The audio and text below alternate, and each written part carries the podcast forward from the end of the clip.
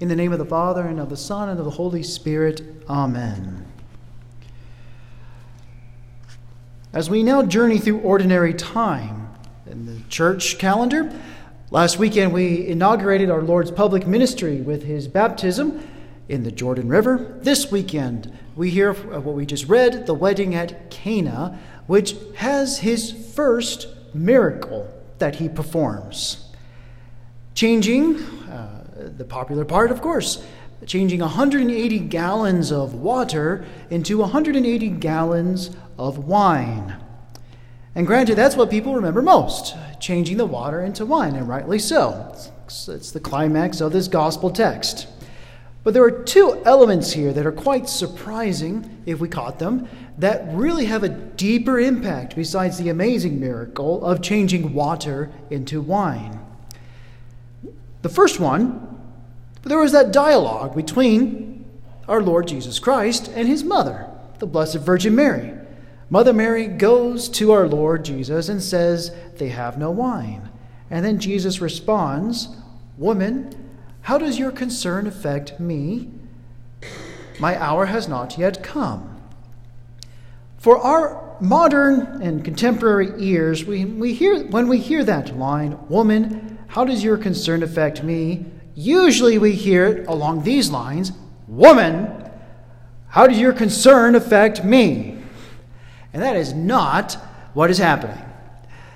The title woman here is in biblical times is actually a title of endearment and also of great honor because the title woman refers to the queen mother the queen mother so it's actually quite awesome. And it's an amazing title that our Lord Jesus is addressing his mother. He doesn't even say mom, he says woman.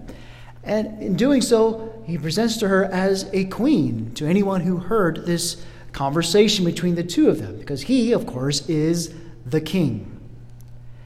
So then, after addressing that question, it says, Woman, how does your concern affect me? My hour has not yet come. Now, the grand scheme of things, why, was, why would our Lord say, My hour has not yet come? I mean, what hour is he referring to? Three o'clock, six o'clock, dinner time? What is he referring to? Well, when he says, My hour has not yet come, he's already pointing towards his passion and his death on the cross. Now, that's deep because this is his first miracle. His first miracle. And already he is pointing towards his death, the greatest moment of salvation history for us.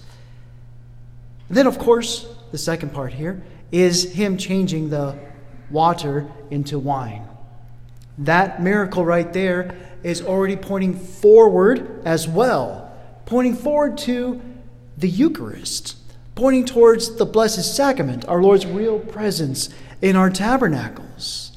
Now, some people throughout the world, Catholics, have a difficult time in their minds accepting that indeed what's presented on the altar is then eventually changed, transubstantiated into the body and blood of our Lord.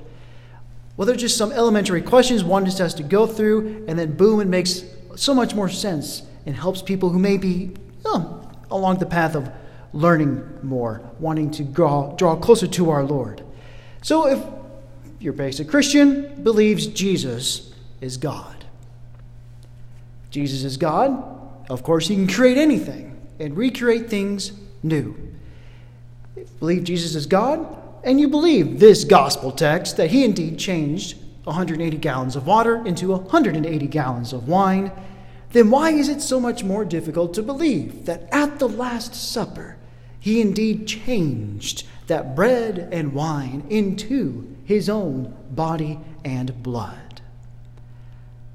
So, my friends, already I am wrapping up this homily with this amazing miracle, the first miracle of our Lord's public ministry, in which we have Mother Mary present. It's amazing that he's already pointing towards his passion and his death on the cross, speaking about his hour, changing the water into wine, pointing forward already to the Eucharist. Our Lord never wastes a breath or a moment for us all. So clearly, this was intentional from God's part. So, for ourselves, thinking of our Lord's Passion, His death, and the Eucharist itself, those two things, are they important to you in your normal daily life? Or is it something that maybe you take for granted?